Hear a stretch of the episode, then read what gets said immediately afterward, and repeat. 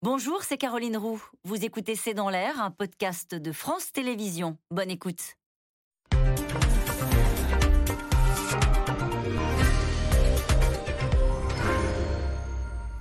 Bonsoir à toutes et à tous. À trois jours des célébrations du 9 mai, la Russie n'a toujours pas entièrement conquis Mariupol avec des soldats ukrainiens toujours terrés dans les sous-sols de l'usine Azovstal et prêts à se sacrifier.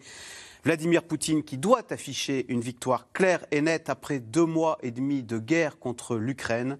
Une Ukraine soutenue de plus en plus ouvertement par les Occidentaux, les Américains, qui livrent des armes et des renseignements à profusion et dont l'objectif est désormais, je cite le secrétaire d'État à la Défense américaine, de voir la Russie affaiblie, une Russie qui en retour agite le spectre d'une troisième guerre mondiale et multiplie les menaces nucléaires c'est le sujet de cette émission, de ce C'est dans l'air, intitulé ce soir L'Ukraine résiste, Poutine agite la menace nucléaire. Pour répondre à vos questions, nous avons le plaisir d'accueillir Pascal Boniface.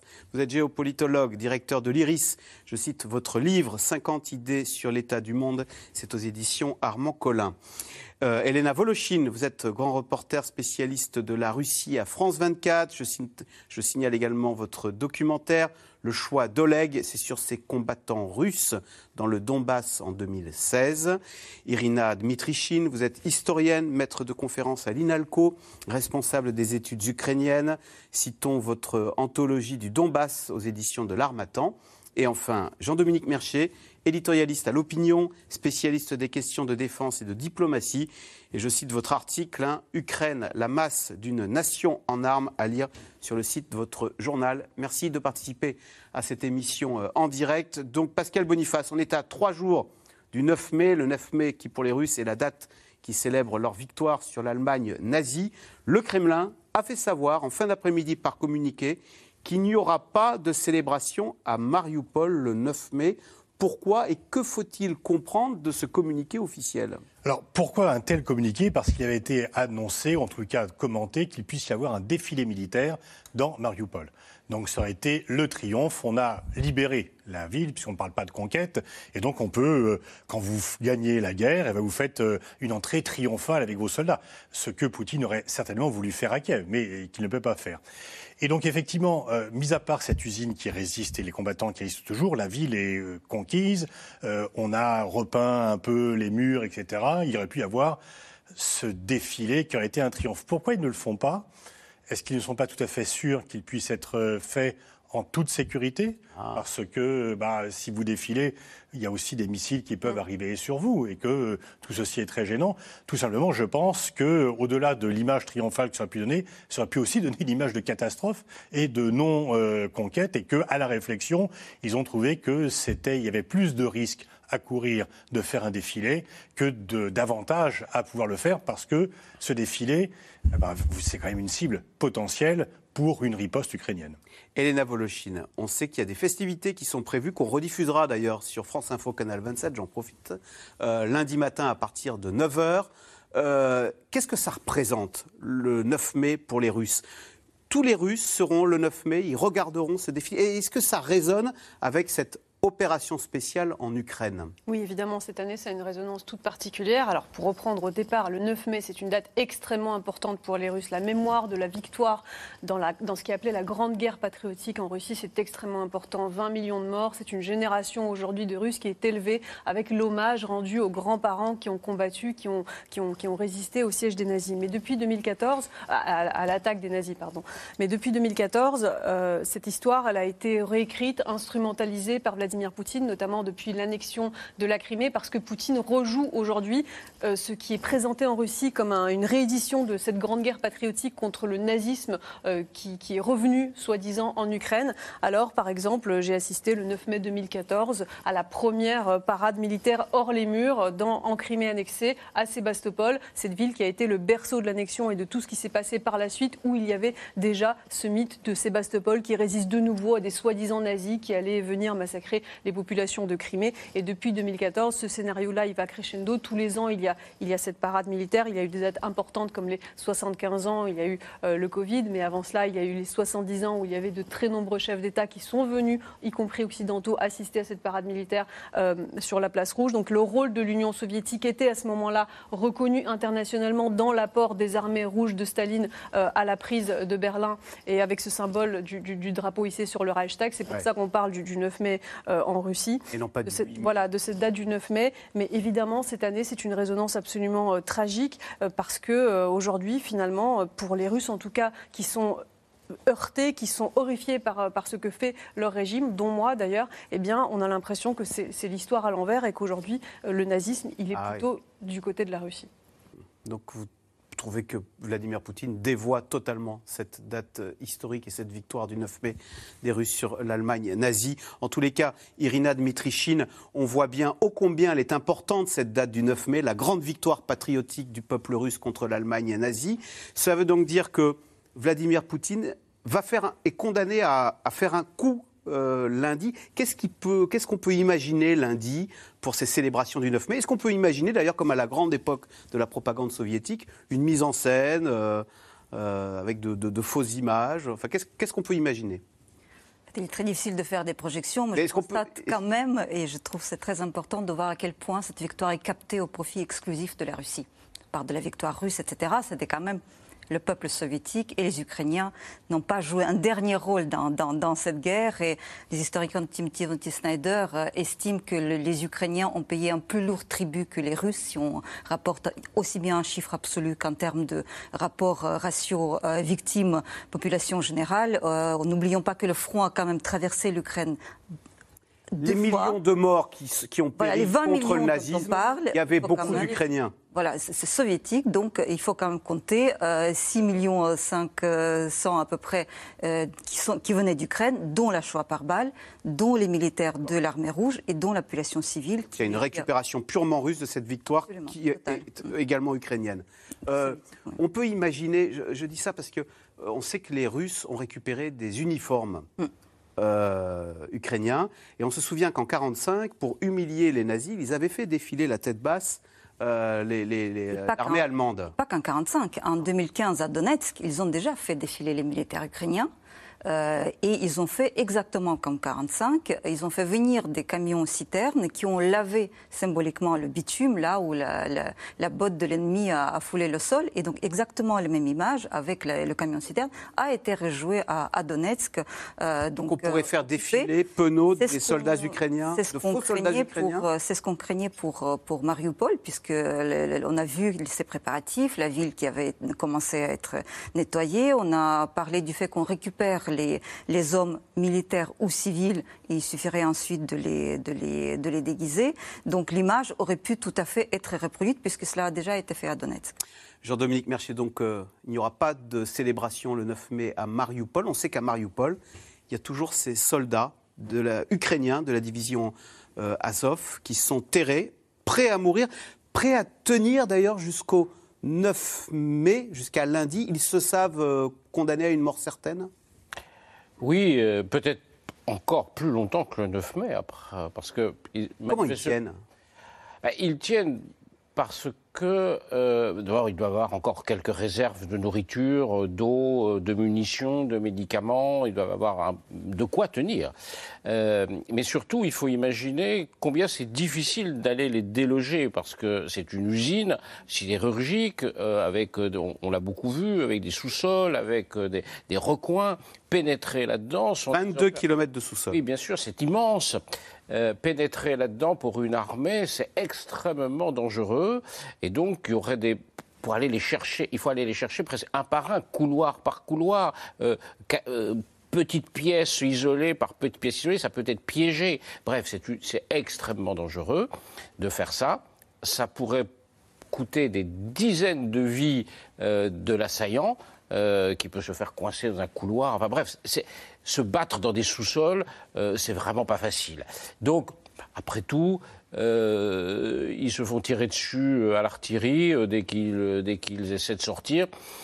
Les Russes ont plutôt intérêt militairement à attendre que l'affaire se résolve. Alors politiquement, euh, c'est un affichage très négatif parce que ça veut dire qu'ils sont incapables de, conquérir toute la ville. Il reste ce, petit, euh, ce petit site dans lequel il y aurait encore d'ailleurs, je crois, quelques civils. Une partie a été évacuée, mais mais espérons qu'il le soit. Quant aux combattants de ce bataillon Azov, euh, c'est un symbole parce que c'est eux qui avaient reconquis la ville en 2014 euh, lorsqu'elle avait été prise par le contrôle des séparatistes, il avait repris. Elle est, la, euh, qui a une très fâcheuse réputation, en grande partie justifiée, de, faire, référence à des symboles euh, nazis ou des choses comme ça. Il y, a eu beaucoup d'extrémistes de droite dans ce, bataillon, même si les choses ont peut-être un peu évolué. Ils savent que leur sort, bah, soit ils meurent, soit s'ils se rendent, euh, la suite ne sera pas très agréable pour eux. Donc ils ont plutôt intérêt à rester jusqu'au bout euh, et à mourir les armes à la main pour écrire une, page d'histoire de la résistance ukrainienne. Je pense que c'est plutôt ça. Alors, cela fait euh, donc 70 jours maintenant que l'invasion russe a commencé. Les combats sont euh, toujours aussi intenses, notamment dans le Donbass. Mais aujourd'hui, l'attention se focalise sur Mariupol, on l'a dit, où plus de 200 civils n'ont toujours pas été évacués hein, de cette usine Azovstal. Sujet de Paul-Rémy Barjavel et Nicolas Baudry-Dasson.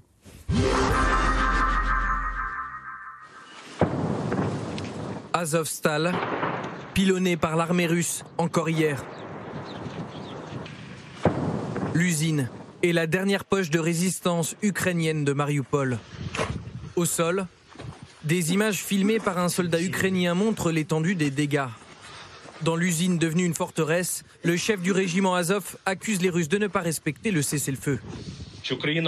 Nos soldats font preuve d'une telle endurance et d'un tel héroïsme que l'Ukraine sait maintenant ce que ça signifie d'être loyal envers sa patrie. Une fois de plus, les Russes n'ont pas respecté leur promesse d'une trêve. Les Russes ont lancé l'assaut il y a trois jours. Ils tentent d'entrer sur le site et comptent sur la fatigue des Ukrainiens pour l'emporter. Ils arrivent à la fin de leurs munitions, de leurs armes. Ils sont fatigués. Pour le 9 mai, on doit essayer de prendre tout ça et je pense qu'on va y arriver. Ce serait vraiment bien. Au sous-sol, des civils seraient toujours cachés, alors que les évacuations ont commencé le week-end dernier. 500 personnes ont pu quitter la zone de conflit, emmenées à Zaporizhia. Là-bas, ils témoignent. La vie sous terre, des semaines sans la lumière du jour, rythmé par la peur et les cris des enfants. Nous avons vécu là-bas pendant deux mois. Nous n'avons pas vécu, nous avons survécu. Les conditions sont horribles. Et encore, d'autres bunkers étaient pires que le nôtre. Nous dormions sur des bancs. Certaines personnes et des enfants dormaient sur le sol en béton.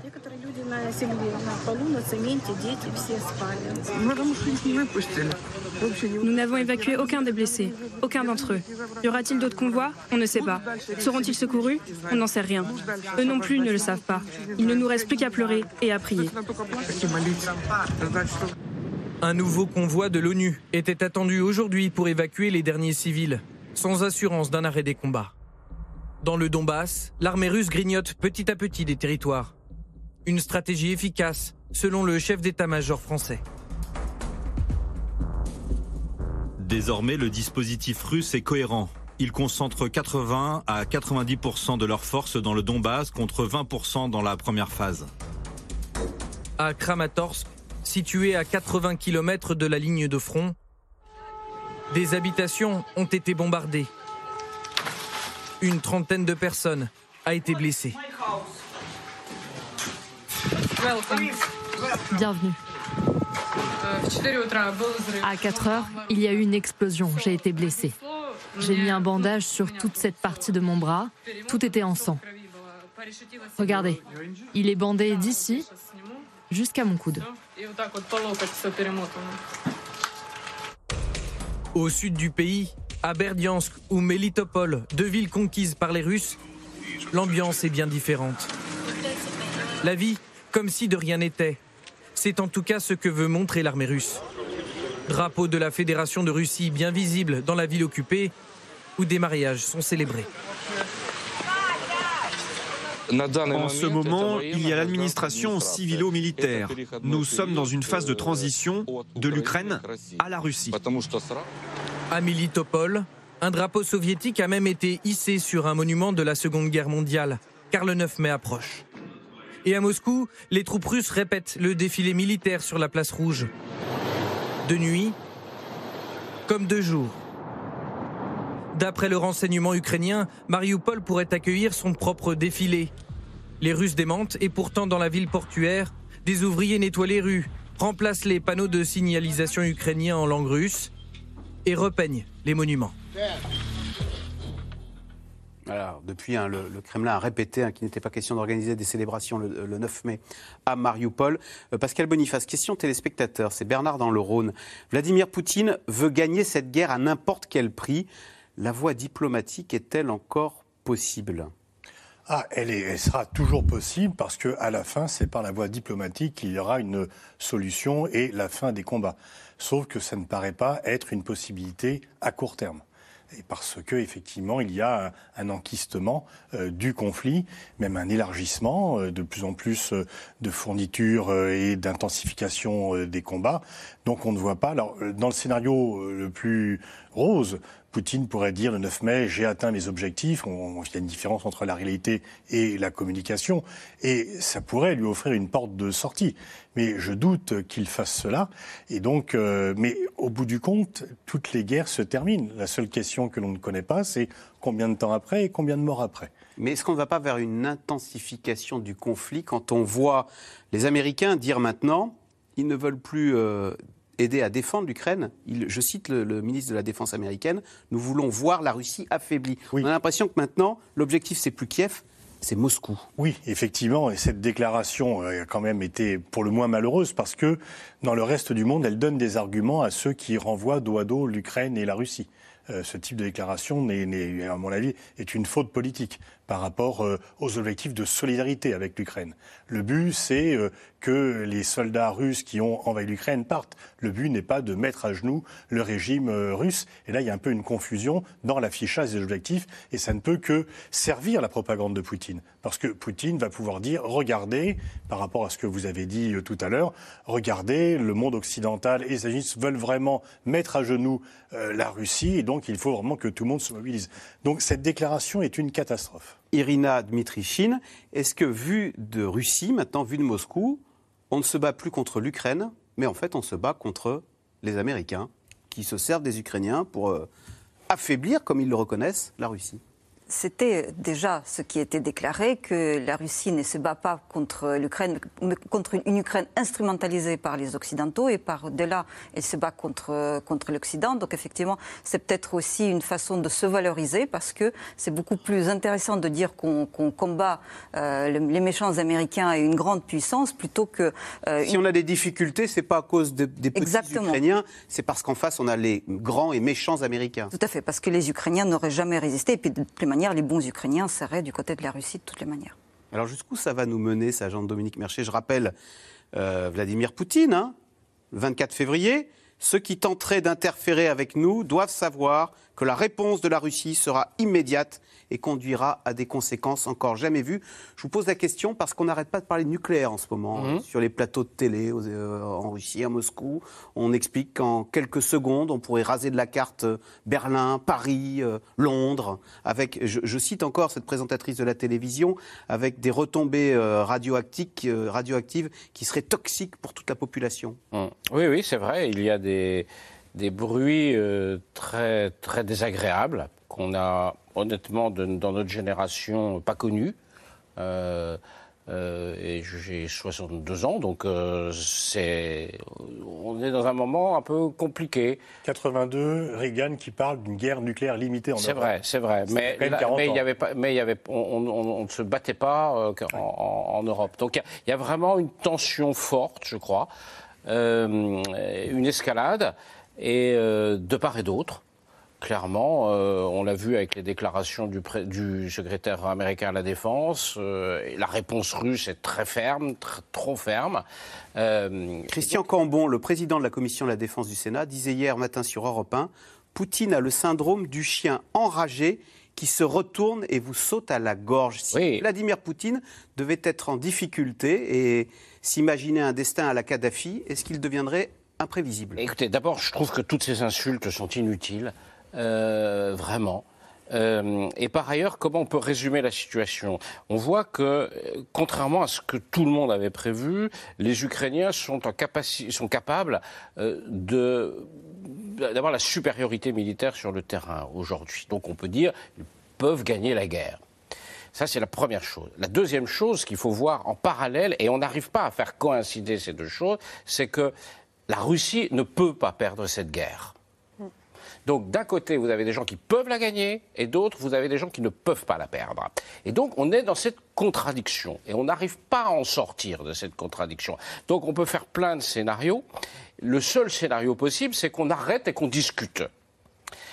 pour redescendre la tension et sortir de ce scénario catastrophique en réalité, de se dire les Ukrainiens vont gagner, mais les Russes ne vont, ne vont pas, ne, peuvent, pas, perdre. Ils n'accepteront pas de perdre. Voilà. Parce que penser que euh, la Russie va dire bon ben c'est bon, on a perdu, on va rendre la Crimée, on va rendre le Donbass, on va rentrer chez nous comme si de rien n'était.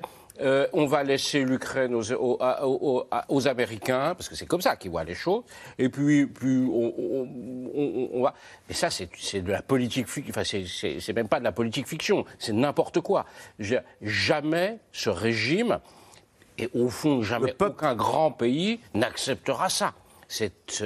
donc, ça veut dire que, euh, à un moment, ils sont capables de dire attendez, on est vraiment sérieux on considère que nos intérêts de grande puissance, nos intérêts de nation, nos intérêts vitaux sont en jeu et on va vous le signifier de manière claire, nette et précise. Et ça, ça nous introduit dans tous les scénarios qu'on évoque ici et là d'usage d'une petite arme nucléaire, mais il faut imaginer ce que ce serait. C'est un tabou qui est respecté depuis le mois d'août 1945. Il n'y a jamais eu d'utilisation d'armes nucléaires depuis le 9 août, 8 août, euh, enfin août 45. Et on passerait dans quelque chose d'inimaginable. Alors évidemment, on était nombreux à ne pas croire que les Russes étaient capables d'envahir l'Ukraine en disant mais c'est de la pure folie, euh, c'est un projet Ça pas rationnel. Non, non, ils n'en ont pas les, ils n'en ont pas les capacités militaires, ce qui est vrai d'ailleurs, ils n'ont pas les capacités militaires euh, de, de, contrôler la Russie, euh, de contrôler l'Ukraine. mais, mais donc, à un moment, on se dit oui, mais parfois les acteurs ne sont pas total, en tout cas n'ont pas notre rationalité je ne dis pas qu'ils sont irrationnels, je dis qu'ils ont une autre rationalité que la nôtre. Donc, prudence et surtout urgence de ne pas monter, le, vous savez, le perroquet qui monte à son escalier. À son et le fait qu'on parle de nucléaire. Il faut redescendre et se calmer euh, et, si possible, trouver un accord. Euh, avec les Américains, parce que les Américains seront de toute façon le premier interlocuteur euh, de la Russie, le seul interlocuteur légitime pour Moscou, ce sera Washington. Il ne faut pas, faut pas qu'on se raconte d'histoire. Nous, on pourra jouer un rôle intermédiaire là-dedans, mais le seul, comment dire, le seul interlocuteur, le seul gars avec qui Poutine pourra un jour dire, OK, c'est bon, on trouve un accord, ce sera le président américain. Sauf qu'ils ne sont absolument pas en désescalade, les Américains. Mais voilà, donc on est dans cette situation grave, sérieusement, mais espérons qu'il y ait encore de la des voies pour la diplomatie et la désescalade. Elena Voloshin, Jean-Dominique Mercier, c'était presque une tragédie grecque, là. Les Russes ne peuvent pas accepter de perdre, ne peuvent pas rentrer à la maison avec une défaite. Est-ce qu'on sait que Vladimir Poutine avait été traumatisé par la chute de Kadhafi, par la chute euh, de Saddam Hussein? Est-ce que pour éviter ce sort euh, que les Américains réservent à ceux qui perdent, est-ce qu'il serait prêt à couler avec le navire? Ben, C'est exactement ce que j'allais dire. Vous, m'enlevez les mots de la bouche. Ah ben, ce qui est inquiétant, c'est qu'en fait, Vladimir Poutine fait complètement l'amalgame entre lui-même et la Russie. Pour Vladimir Poutine, la Russie n'existe pas sans Vladimir Poutine. Et donc, si Vladimir Poutine est menacé, finalement, en a-t-il cure du fait que même la Russie soit menacée, alors même qu'il dit que euh, la Russie est en train de subir une menace existentielle, ce qui, au passage, dans la doctrine nucléaire russe, justifierait euh, une une frappe, n'est-ce pas? Eh bien, aujourd'hui, lorsqu'il dit que euh, les Occidentaux euh, menacent de façon. en cas de menace stratégique, les termes exacts, c'était en cas de menace stratégique, nous répliquerons avec des armes dont vous n'avez même pas idée, les décisions ont été prises, etc. Ça, c'était le, deuxième discours qui était inquiétant, après celui que vous avez cité du 24 février, où effectivement il dira qu'il y aura une réponse éclair. Là, devant les parlementaires à Saint-Pétersbourg, il a été encore plus précis jusqu'à dire nous possédons des armes dont vous ne pouvez même pas vous vanter, on ne s'en vantera pas, mais on n'hésitera pas à les utiliser. Et il a dit les décisions ont été prises. Donc ça, c'est un petit peu euh, inquiétant. Je pense que euh, si les Américains disent qu'ils veulent affaiblir la Russie, c'est parce qu'ils assument le rapport de force, chose que les Européens n'ont pas fait pendant, pendant très longtemps, et que les Américains euh, assument le fait de comprendre que la Russie n'est pas une menace seulement pour l'Ukraine, mais qu'en fait elle est une menace bien au-delà de l'Ukraine, et que Vladimir Poutine, pour revenir à ce discours que vous citiez le 24 février, qui était en fait un manifeste, a bien dit clairement que la Russie devrait exister dans les frontières de son empire. Et je pense que c'est là où il y a une différence fondamentale de, doctrine entre les Européens qui sont toujours dans la voie diplomatique et celle de la rationalité et les Américains qui ont et Joe Biden notamment, qui n'hésite pas à sortir les grands mots et son administration pour, pour, euh, voilà, pour, pour, une escalade, c'est qu'ils sont, eux, dans une logique de, rapport de force avec la Russie. Euh, maintenant, oui, côté russe, on parle d'une guerre de proxy, on parle d'une, c'est un nouveau terme qui a été employé euh, par la propagande qui sort comme ça des dogmes, des termes au fur et à mesure du conflit. On parle aujourd'hui d'une guerre de proxy des Occidentaux contre la Russie et on dit effectivement, comme vous le disiez tout à l'heure, qu'on est déjà dans une troisième guerre mondiale et que... Une guerre de proxy, c'est une guerre de proximité? Non, une guerre de proxy, c'est-à-dire que l'Ukraine est utilisée comme un proxy par les Américains ah. pour en réalité faire la guerre. on se sert de l'Ukraine. on se sert de l'Ukraine pour faire la guerre contre la Russie. Donc en fait, dans, la rhétorique russe, la guerre, la troisième guerre mondiale, elle est déjà là. Il, ne suffit plus qu'à passer à l'acte. Les Ukrainiens ne sont cloutis. Oui, voilà. Et donc c'est là où, je rejoins ce qui a été dit tout à l'heure, c'est-à-dire que si les Occidentaux, et ils sont engagés, les Occidentaux, dans un rapport de force pour faire gagner l'Ukraine, effectivement, on est dans une, dans, quasiment dans, une, dans un scénario de non-issue, puisque les Occidentaux sont décidés à ne pas laisser gagner Vladimir Poutine, et Vladimir Poutine est décidé à ne pas perdre. Les Occidentaux, comme on l'a dit, les Américains sont très va en guerre, alors que les Européens sont beaucoup plus sur la défensive. Vous disiez n'assume pas. Euh, Irina Dmitrievich, tout simplement parce que peut-être qu'en Europe de l'Ouest, on a peur et que le simple fait de voir à la télévision russe une présentatrice dire il faut 200 euh, secondes pour raser Londres et raser Paris, eh ben, on se dit, euh, dans le doute, euh, on va arrêter, on a peur. Quoi. Je veux d'abord qu'on n'inverse pas les choses. Les Américains ne réagissent pas comme ça pour rien. Leur réponse vient quand même à ce qui se passe sur le terrain et à, ce que fait la Russie en Ukraine. Donc il faut quand même voir qu'il y a la cause et. Ah oui, on, ne doute pas que le, on n'inverse pas. Le méchant, ce c'est pas Joe Biden. D'accord, voilà. on est bien d'accord. L'agresseur, ça n'est pas l'Américain. pas les Américains. Même si Lula, vous avez raison, on les a euh, renvoyés dos à dos. Hein.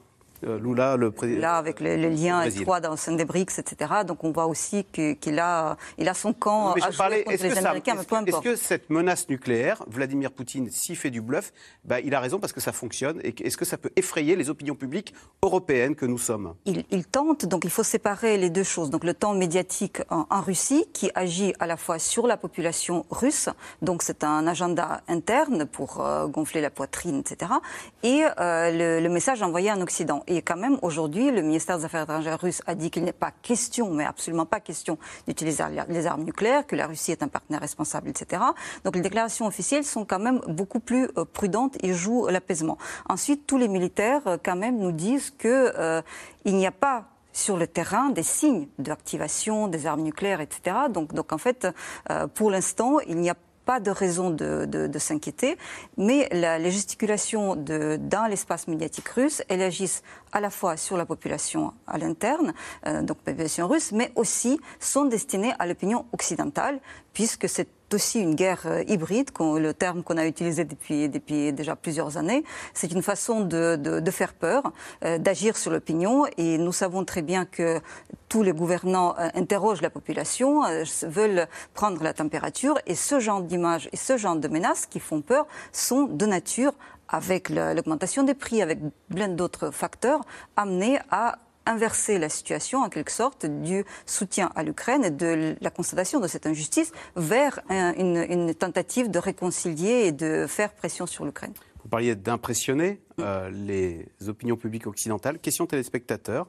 Vladimir Poutine pourrait-il profiter du jour de la victoire pour lancer des missiles nucléaires? Pascal Boniface, c'est totalement farfelu d'imaginer que les Russes, qui ne cessent de se vanter d'avoir les armes les plus puissantes du monde, ne soient tentés d'utiliser au moins leur version euh, light, puisqu'on sait que dans la doctrine russe, on peut avoir, ils ont des mini-bombes nucléaires qu'ils peuvent utiliser non pas pour se défendre, mais pour passer à l'attaque, offensive.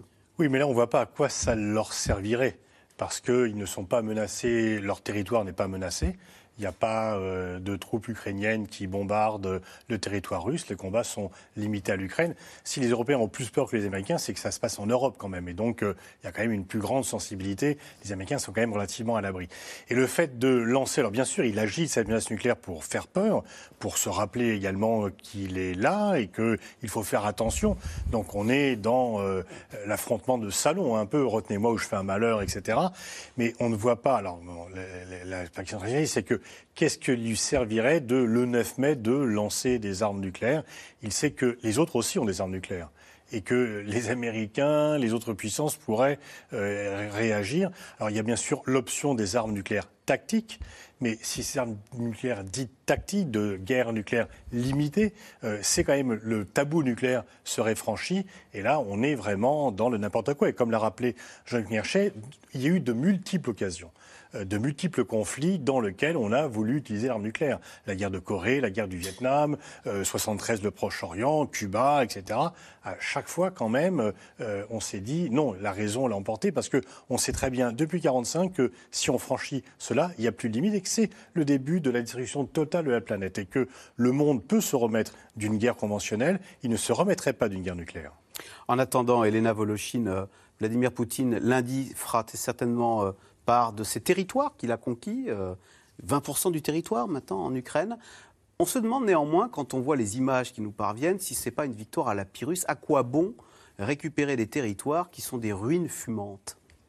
Oui, mais clairement, euh, et c'est là où je pense que le 9 mai, si ce n'est pas peut-être lancer des, missiles nucléaires quand même, mais il, pourrait y avoir, à défaut de pouvoir déclarer une victoire, une escalade. C'est-à-dire que vous disiez que Vladimir Poutine, que la Russie n'est pas menacée aujourd'hui existentiellement, mais elle n'a jamais, enfin, elle, n'a pas été menacée depuis le départ par l'OTAN. Or, si aujourd'hui Vladimir Poutine a lancé une guerre en Europe sans précédent depuis la Seconde Guerre mondiale, c'est parce qu'il disait que l'OTAN est en train de menacer la Russie. Donc, si vous voulez, il n'a pas besoin de cette rationalité de cette réalité euh, pour, pour justifier ses actions. Il construit la réalité parallèle qui lui permet d'écrire son scénario et de faire plier la réalité il est un à ses besoins non pas dans une folie, mais dans une réalité. Il est dans une, il est dans une réalité parallèle absolue. Il plonge toute la Russie et le monde aussi aujourd'hui dans une réalité parallèle. Et cette réalité parallèle est de dire, il, obtient exactement l'inverse de ce qu'il veut, à savoir aujourd'hui vous avez la Finlande et la Suède euh, qui vont adhérer à l'OTAN. Vous allez avoir justement l'OTAN pile aux frontières avec la Finlande de la Russie, ce qu'il voulait éviter à tout prix. Et c'est là où la propagande russe et, la... Nous sommes encerclés elle fonctionne toujours sur le principe de la prophétie autoréalisatrice. Mm. C'est-à-dire que depuis le début, Vladimir Poutine, ce qui n'existait pas et qu'il dit qu'il existe, euh, finit par arriver parce que Vladimir Poutine le provoque. La Russie et la propagande russe provoquent les événements qu'il prétend combattre. Et c'est là où je trouve cela inquiétant. Parce que euh, il a fini par créer cette situation où la Russie euh, pourra dire réellement, regardez, nous sommes menacés existentiellement, l'OTAN est à nos frontières. Enfin, c'est-à-dire que c'est une fuite en avant. Sans aller sur euh, l'hypothèse d'un missile qui serait tiré le 9 mai, on dit que Vladimir Poutine pourrait déclarer officiellement la guerre, ce qui lui permettrait d'engager non plus des volontaires, mais des, conscrits, de forcer les Russes à aller au combat. Voire de mobiliser euh, la population masculine. Euh, cette, hypothèse-là est plausible, selon moi, parce qu'on sait qu'il a besoin de forces vives pour, euh, pour combattre en Ukraine, parce qu'on sait qu'aujourd'hui, toute la force de combat quasiment est mobilisée, il n'y a, pas de réserve. et il faut comprendre la différence entre la guerre et l'opération militaire spéciale telle qu'elle est officiellement déclarée depuis le début en Russie. C'est-à-dire que quand vous êtes dans une opération militaire spéciale, comme le présente Vladimir Poutine, vous ne pouvez pas mobiliser puisque vous n'êtes pas en guerre. Ce sont les militaires qui vont dénazifier, démilitariser l'Ukraine par des frappes ultra ciblées de pointe, etc. Maintenant, ce que Vladimir Poutine peut déclarer le 9 mai, c'est que euh, l'Occident, cette fois, est entré en guerre contre la Russie et la livraison d'armes massives, les 20 milliards d'euros d'aide américaine, c'est que ce qui sert à justifier cette rhétorique, alors que les États-Unis font tout pour, être pour ne pas être considérés justement comme des co-belligérants à éviter la, Troisième Guerre mondiale, mais dans la rhétorique russe, les livraisons d'armes lourdes par les Européens, les 20 milliards milliards d'euros, c'est déjà considéré comme de la co-belligérance. Et c'est là où, aujourd'hui, le discours russe, et c'est là où je parlais de prophétie autorisatrice, il nous parle de Troisième Guerre mondiale depuis un moment déjà. Mais là, le Sénat, enfin, on, est, on est en train d'être dans, dans, une confrontation et dans une escalade. Et c'est là où le 9 mai, Vladimir Poutine peut dire voilà, on n'a pas réussi à, à, à, libérer, comme ils disent, l'Ukraine des nazis. Les Occidentaux persistent, les Occidentaux poussent les nazis, les Occidentaux arment les nazis. Ils nous menacent aujourd'hui la Russie avec ces nouveaux pays euh, qui risquent d'adhérer à l'OTAN à nos frontières. Donc nous sommes en guerre aujourd'hui. Nous devons nous défendre. Il va évidemment présenter cela comme une opération défensive euh, de la Russie. À savoir que les Russes nous disent si on n'était pas en train de dénazifier l'Ukraine, on serait nous euh, aujourd'hui dans des abris en train de subir les bombardements ukrainiens et de l'OTAN. Donc ils sont encore une fois dans une réalité parallèle. Et c'est là où, même aux yeux des Russes, ils pourraient avoir besoin de déclarer la guerre pour ensuite déclarer la mobilisation. Alors le poids du renseignement américain est déterminant dans ce conflit en Ukraine. Depuis le début de l'offensive russe, Washington offre un appui tactique et opérationnel sur le terrain. Les avions espions américains auraient même permis aux Ukrainiens de couler le Moskva. Alors même si l'information est démentie hein, par les Américains, le Moskva, vous savez, c'est ce bateau amiral de la flotte russe. Sujet de Constance Meyer et Ilana Azinko. Des officiels ont déclaré que les Ukrainiens ont utilisé les informations des services secrets américains pour viser le Moskva. C'est une information retentissante car couler ce bateau semblait être une victoire pour les Ukrainiens. C'est l'une des pertes les plus humiliantes pour Vladimir Poutine depuis le début de la guerre. Le navire amiral Moskva sombre dans la mer Noire suite à une attaque de missiles ukrainiens. Une attaque ciblée qui aurait été rendue possible grâce aux services de renseignement américains depuis le début du conflit, les États-Unis chuchoteraient à l'oreille des Ukrainiens les positions de l'armée russe. Une douzaine de généraux auraient même été tués sur la ligne de front. Le Pentagone s'empresse de démentir.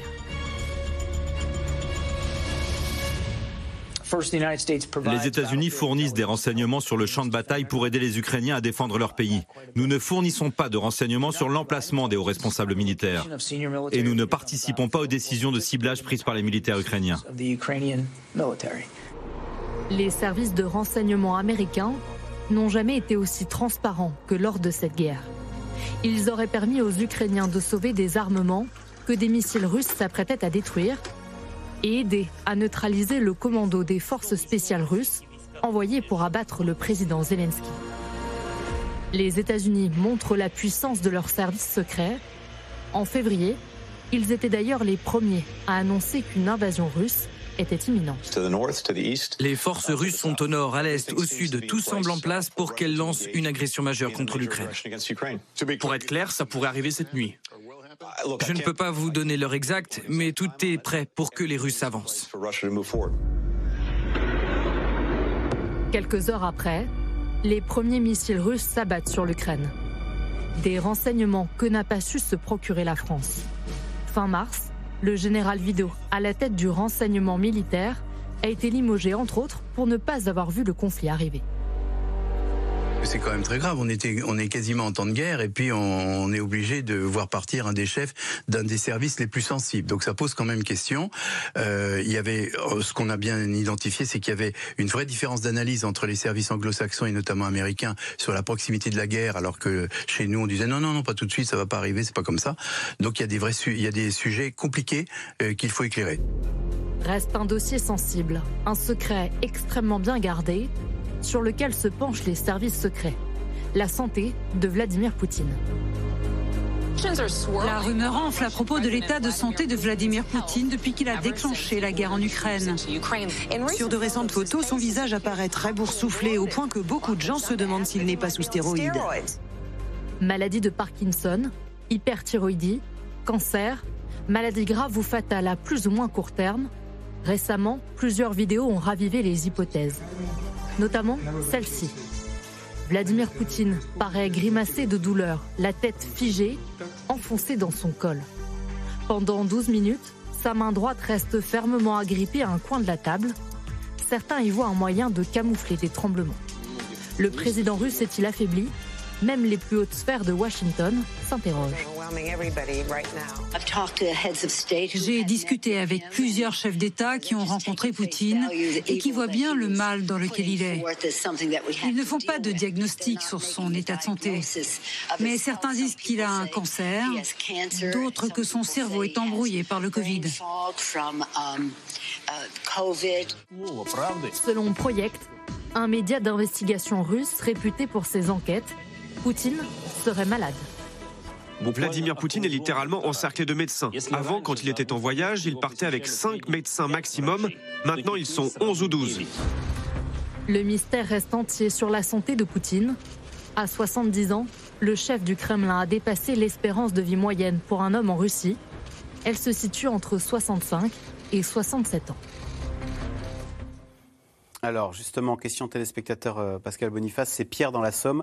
Quel crédit peut-on accorder aux rumeurs concernant l'état de santé de Poutine? Ça résoudrait bien des problèmes, hein, sa disparition. Ah, il n'est pas sûr que ça résolve les problèmes parce qu'il aura un successeur qui ne sera pas forcément euh, quelqu'un animé par un souci de paix. Ça peut être, euh, il n'y aura pas un nouveau Gorbatchev qui va survenir pour dire je veux me réconcilier avec l'Occident. Il sera peut-être quelqu'un qui voudra suivre sa ligne politique. quelle fumée blanche sortira d'une éventuelle succession de Poutine? Là, c'est vraiment. Pas forcément lui le problème. Donc, euh. bah, non, c'est aussi un système. Il est le produit d'un système, il est le produit d'un système et euh, il n'y aura pas de débat. On a vu que Gorbatchev a été capable de sortir du système pour le transformer. Les Russes n'en ont pas gardé d'ailleurs un très bon souvenir, mais il n'est pas certain que celui qui vienne dise il faut tout changer parce que tout va de travers. Alors bien sûr, il y a effectivement des photos, des images, on voit euh, Poutine qui a quand même toujours eu son physique euh, sur le fait je fais du hockey, je fais du cheval, torse nu, je pêche, euh, je fais du judo, etc. Et c'était son point fort quand même. Donc là, on voit quelques images où il semble un peu boursouflé souffler. Ensuite, la propagande sur les maladies des chefs d'État. Il y a une, quelle est la part de vérité des informations? Ils disent euh, maintenant il y a 11 médecins qui le suivent dans ces voyages, mais ils ne voyagent pas. Donc euh, il reste à Moscou. Donc on voit bien que c'est bon. On n'en sait rien. Euh, on le saura si vraiment on peut suivre, si au fur et à mesure des photos on voit une nouvelle dégradation de son état. Mais le fait d'être boursouflé, c'est peut-être simplement qu'il ne fait pas de sport depuis euh, deux ans, puis il a quand même son âge aussi. Euh.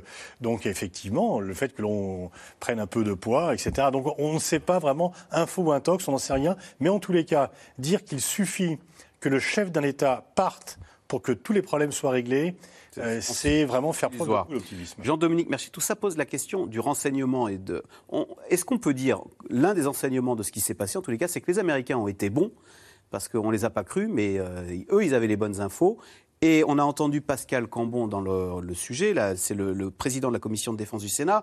Euh, il a dit il y a quand même une crise au sujet de, du chef du renseignement français qui a été limogé.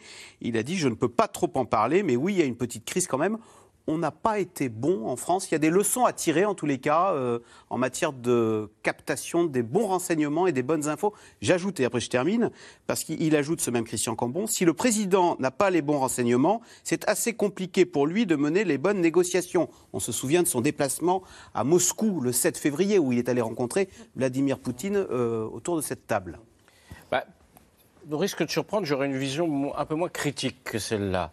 Euh, d'abord parce que le renseignement, euh, D'abord, on a moins de renseignements que les Américains, clairement. Les Américains ont le plus grand dispositif mondial euh, de renseignement dans tous les domaines, euh, spatial, électronique, humain, voilà. Donc on en a moins. Euh, et on n'a jamais été extrêmement, nous les Français, jamais été extrêmement performants sur le renseignement en Russie et dans l'ex-Union soviétique. C'est une, une vieille histoire. Euh, voilà, on n'a jamais eu de, de grandes, de, à part une fois euh, l'affaire Farwell, on n'a jamais eu de, de grands succès. Disons les choses. Puis après le renseignement, vous savez, on peut avoir des tas de renseignements et il faut l'analyser et en tirer des conclusions et des hypothèses.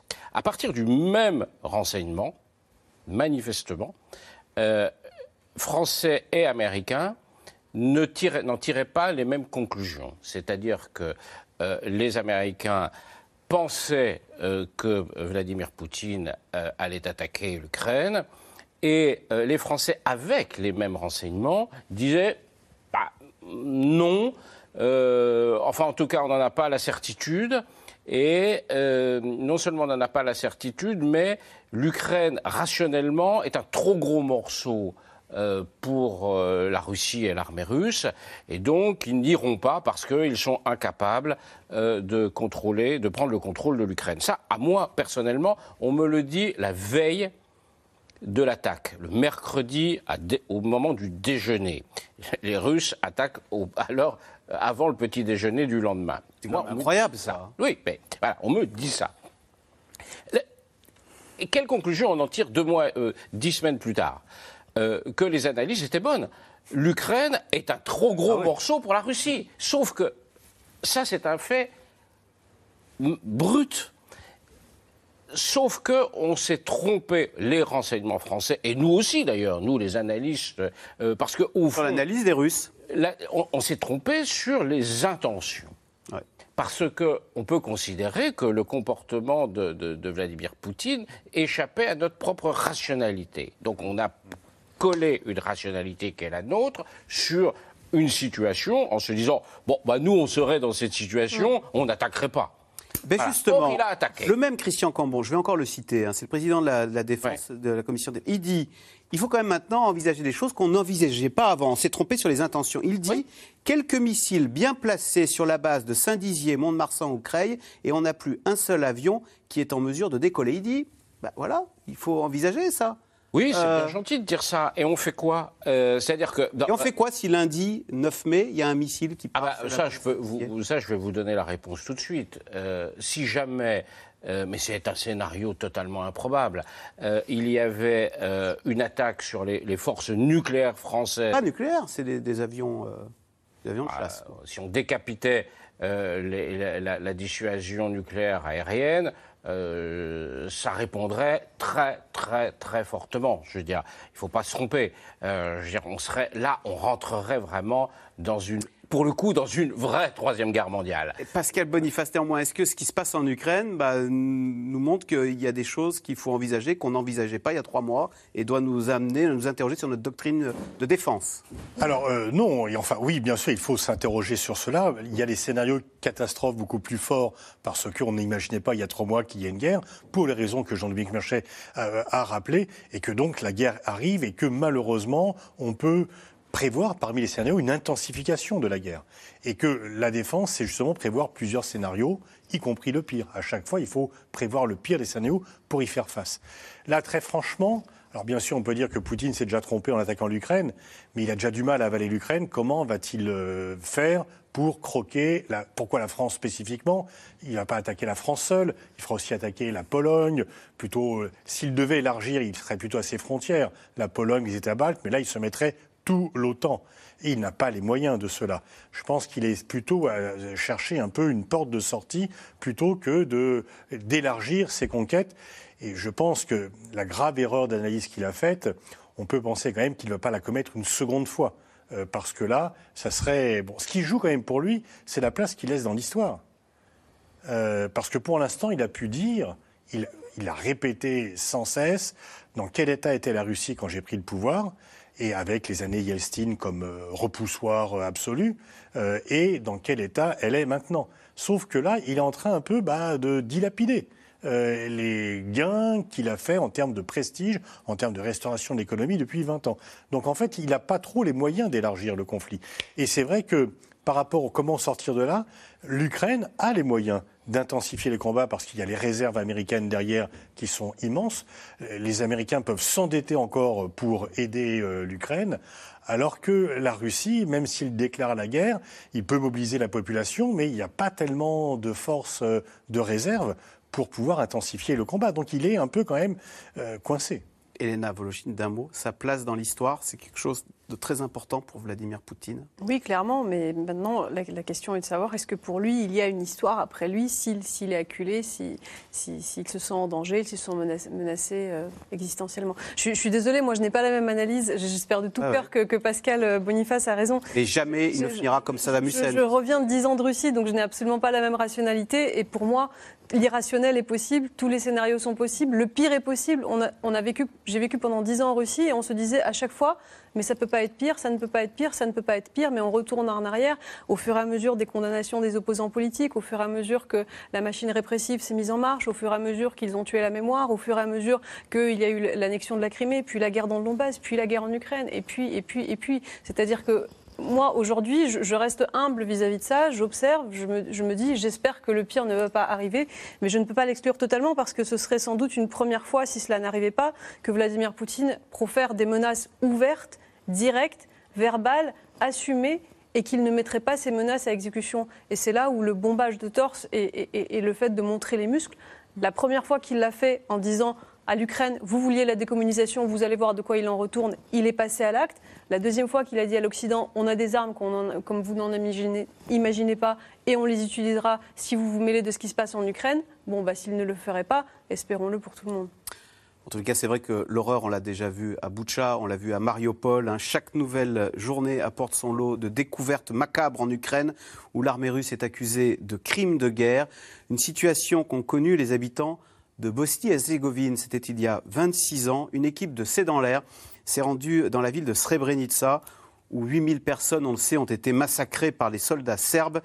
Et vous allez le voir dans ce sujet de Magali Lacrose et d'Arnaud Fora, les Bosniaques n'ont toujours pas fini de tourner cette page très sombre de leur histoire. Reportage. Au nord-est de la Bosnie-Herzégovine, à Tuzla, elles sont une vingtaine de femmes ce matin à se retrouver après de longs mois pour une séance de psychothérapie groupée. Bonjour, bonjour à toutes. Je suis vraiment très contente de vous voir toutes réunies ici. Autour d'Aïda, la psychologue, les patientes sont bosniaques et musulmanes. Pendant la guerre de Bosnie dans les années 90, elles avaient moins de 30 ans. Elles ont vécu le massacre de Srebrenica. Aucun de leurs époux n'a survécu. Elles se sont retrouvées entre femmes, comme ici. Un traumatisme et du temps à ressortir, mais il reste actif, toujours.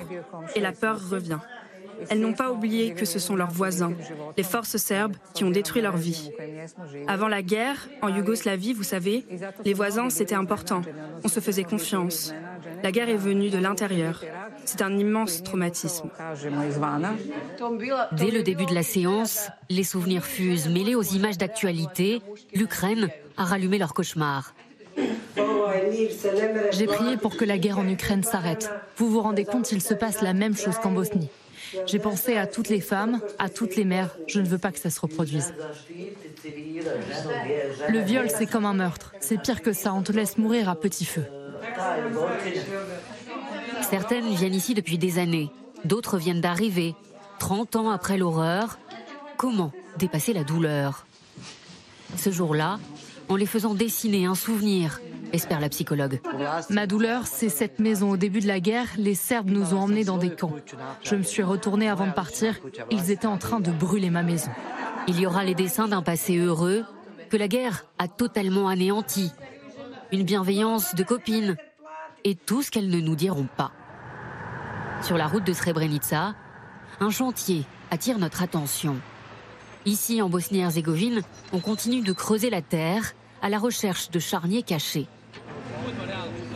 Ça s'est passé là-bas à l'époque, derrière la colline, vous voyez? Dieu merci, ma famille est vivante. Nous n'avons perdu que mon frère pendant la guerre.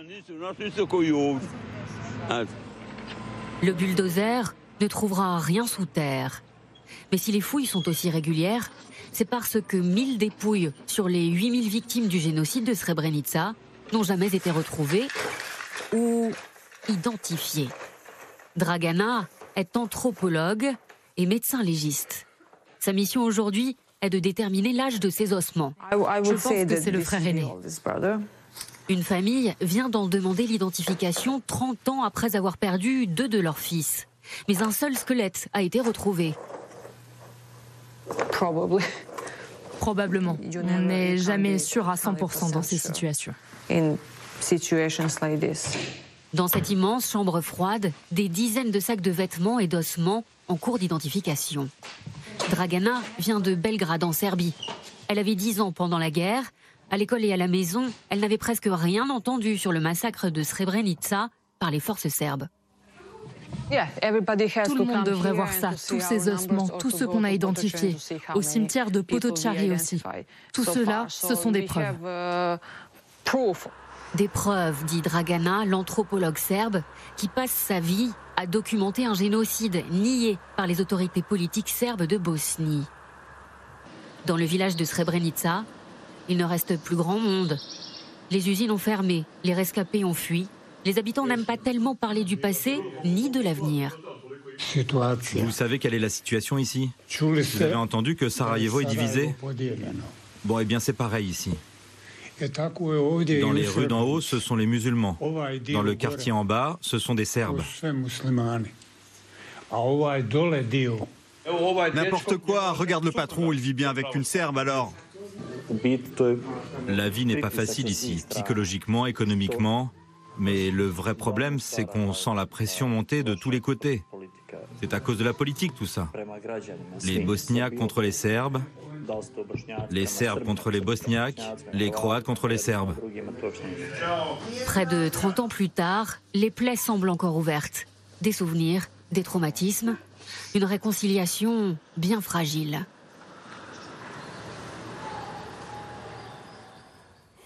Alors, retour à présent sur le conflit en Ukraine. Question téléspectateur euh, Irina Dmitrichine. Euh, la population russe est-elle désinformée ou consentante? Je pense malheureusement en partie les deux. Désinformés, c'est sûr. On, le savait depuis plusieurs années, euh, mais on me disait qu'en Russie, on n'entend parler que de l'Ukraine dans les médias. On, se demande dans quel pays euh, on vit. Donc la population a subi quand même une préparation euh, extrêmement intense et dans la durée. maintenant, ce qui était une grande découverte, c'est notamment ces interceptions des conversations téléphoniques entre les soldats sur place, notamment dans les environs de, de la capitale ukrainienne, et leurs familles, lorsqu'ils racontent par exemple, les viols ou lorsqu'il racontait les exactions. Les soldats qui sont en Ukraine téléphonent à leurs parents, à leur maman et leur racontent À leurs épouses et qui racontent ce qu'ils font. Et on, est, on découvre horrifié que les familles disent Mais tu as raison, c'est la seule chose qu'ils mm. comprennent, etc. Donc euh, après, quel pourcentage cela représente sur la population générale, etc.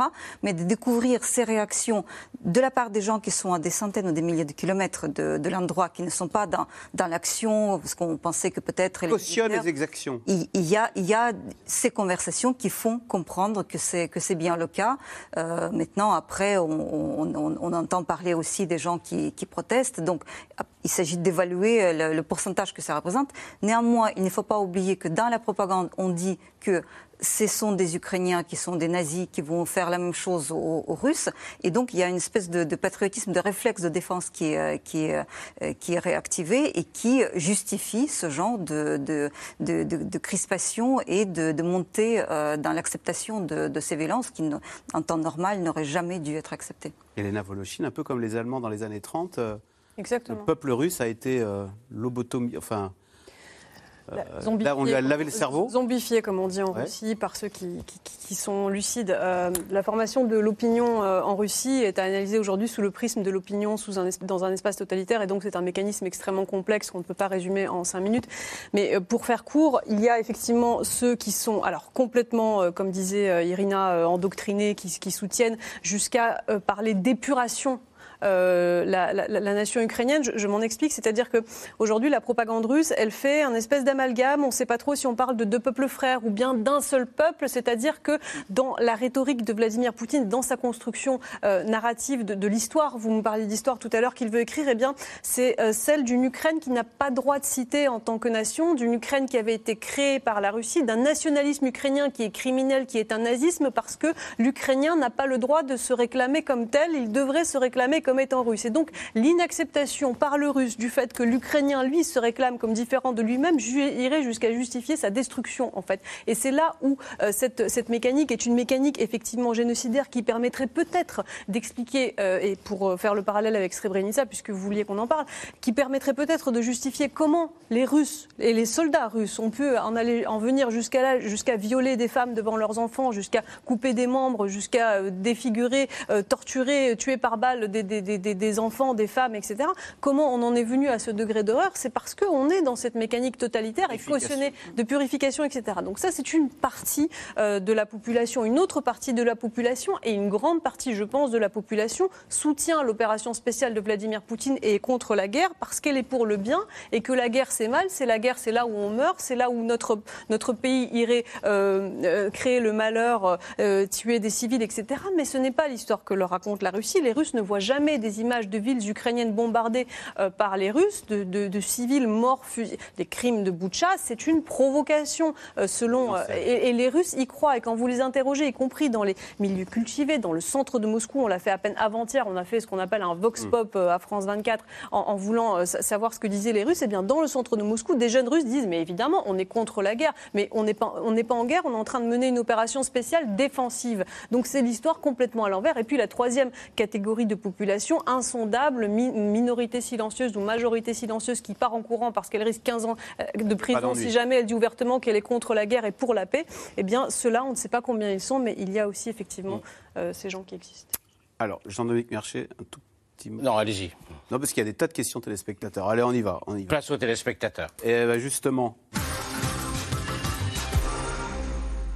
Jean-Dominique Mercier, elle est pour vous. Cette question, c'est euh, Bernard dans le Tarn. Les, les canons César fournis par la France ont-ils été utilisés dans ce conflit? Et pour l'instant, je ne crois pas. En tout cas, on n'a pas vu d'image. Je crois d'ailleurs que les, les, Ukrainiens sont plutôt en formation en ce moment ah oui, euh, chez nous. Euh, le ministère des Armées est assez peu transparent sur les choses. On ne sait d'ailleurs pas combien de canons ont été livrés.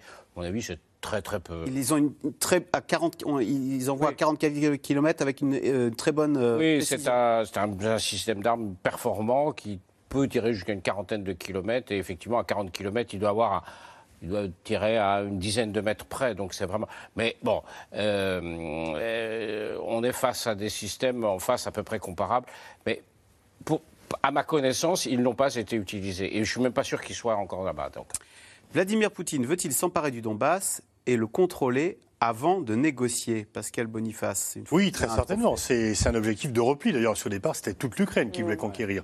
Et donc, l'objectif numéro 2 de repli, c'est au moins de contrôler le Donbass, et pas seulement le Donbass, c'est aussi euh, Mariupol pour faire une continuité territoriale avec la Crimée, peut-être un peu au-dessus pour contrôler l'ensemble de la mer Noire. Et maintenant, il n'est pas certain qu'il puisse euh, y parvenir. Euh, et en tous les cas, l'enjeu, c'est est-ce que, comme l'Ukraine commence à avoir des matériels, est-ce qu'ils vont pouvoir refouler les Russes des territoires qu'ils ont conquis. Mais c'est bien là, jusqu'où pourra la guerre s'arrêter Les Russes ne pourront pas avoir dit on a fait cette guerre pour rien et on repart d'où on était le 23 février 2022.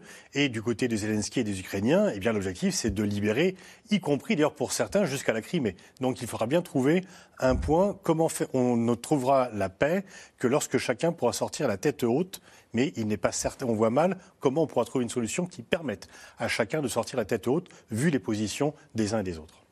Le renseignement américain connaît-il les véritables objectifs de Vladimir Poutine? Jean-Dominique Mercier, d'ailleurs, comment le recueille-t-il ce renseignement et quel est son degré de précision? Alors, euh, est-ce qu'on sait quels sont les objectifs? Non, ça je ne crois pas. Ça, vraiment, je ne crois pas, parce qu'il faudrait être dans la tête de Vladimir Poutine. ils ont des taupes au Kremlin, les Américains? Ah, Ça, c'est la vraie question.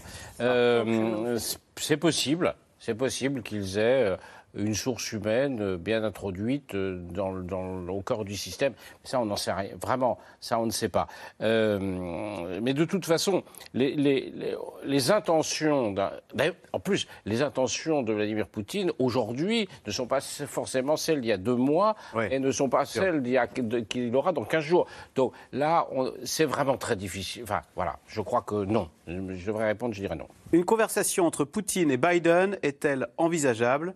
Si oui, est-elle programmée?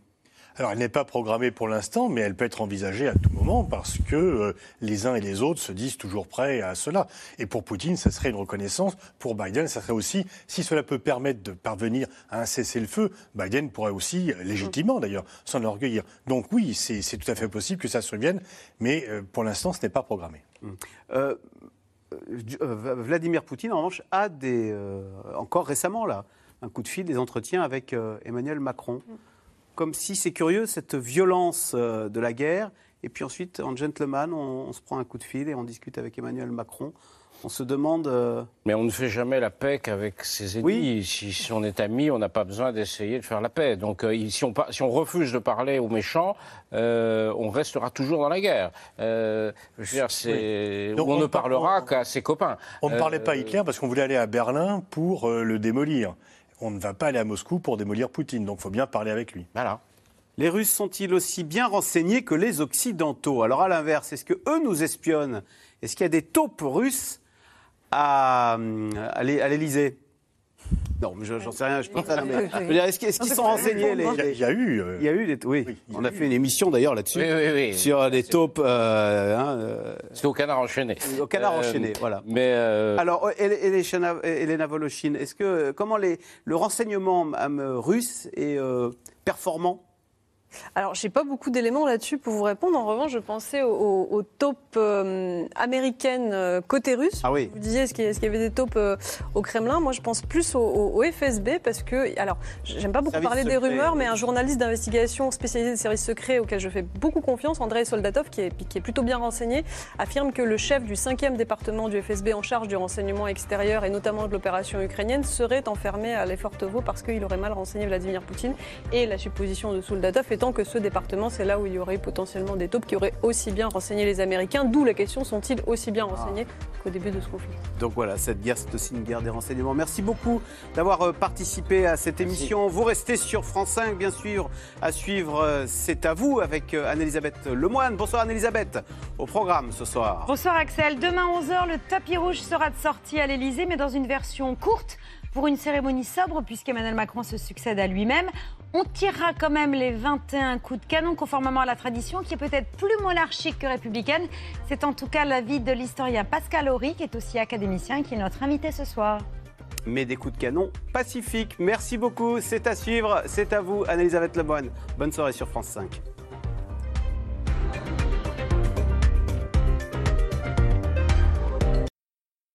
C'était C'est dans l'air, un podcast de France Télévisions. Alors s'il vous a plu, n'hésitez pas à vous abonner. Vous pouvez également retrouver les replays de C'est dans l'air en vidéo sur France.tv.